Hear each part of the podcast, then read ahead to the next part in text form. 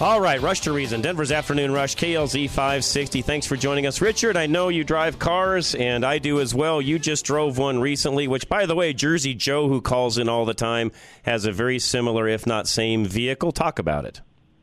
Yeah, so this is this is one of our uh, most favorite vehicles, Dad. I, I think between you and I, this is one of the ones that we really enjoy the most. Um, and and that is the 2023 Hyundai Palisade, which is Hyundai's version of the Kia Telluride, folks. But it's you know kind of Hyundai, so it's mm-hmm. a little bit fancier, you know that sort of thing. And so it's kind of refreshed for 2023, a little bit different of a design. Um, it gets a, a new front fascia, new wheel designs, kind of got revised tech and stuff, and it's got a new X, XRT model uh, but we actually drove the calligraphy edition, Dad, which is the very Ooh, top of the line nice. one that yeah. you can buy. Yeah, yeah. Um, it, you can get it, I think, in just front wheel drive, or you can get it in all wheel drive. Of course, ours was an all wheel drive. That adds a little bit um, of value to it.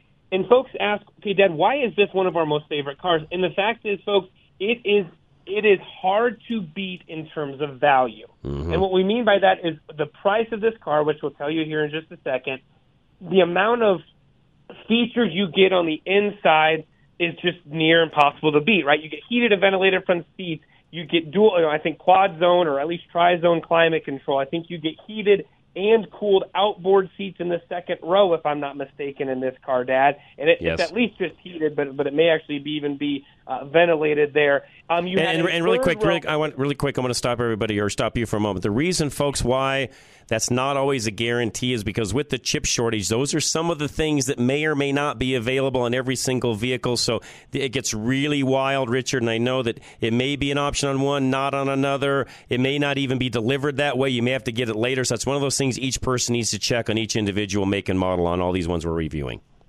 Correct. And, and actually, I just looked at the window sticker, Dad, and yet ventilated front and second row seats. It actually has heated third row seats. Dad. There you go. Third row seats are heated, which is which is crazy. Heated steering wheel, digital rear digital rear view mirror, wireless charging, a 12 inch front uh, screen, uh, front, second, and third row uh, charging ports, Wi-Fi hotspots, Blue Link, all sorts of stuff one of the things that, that we forget to mention a lot of times, obviously, is the is the situation for, for warranty. Kia and Hyundai have got one of the best in the entire segment. Five year, 60,000 mile new vehicle, 10 year, 100,000 mile powertrain, seven year unlimited anti perforation, five year unlimited roadside assistance. And Dad, let me say that again for folks.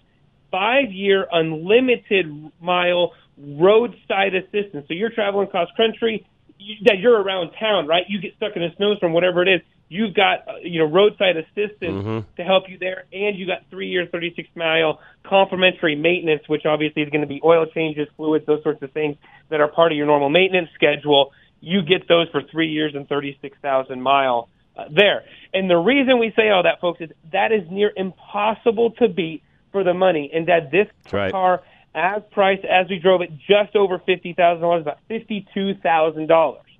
Now, is this does this compare to you know a Tahoe, a, a Yukon, or uh, an expedition?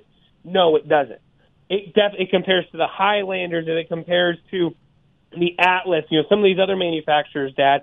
But it's really hard to beat for the value what you're getting, and I just can't overstate that. And Dad, you can t- talk to this next part a little bit more than I can. I know we got to be quick.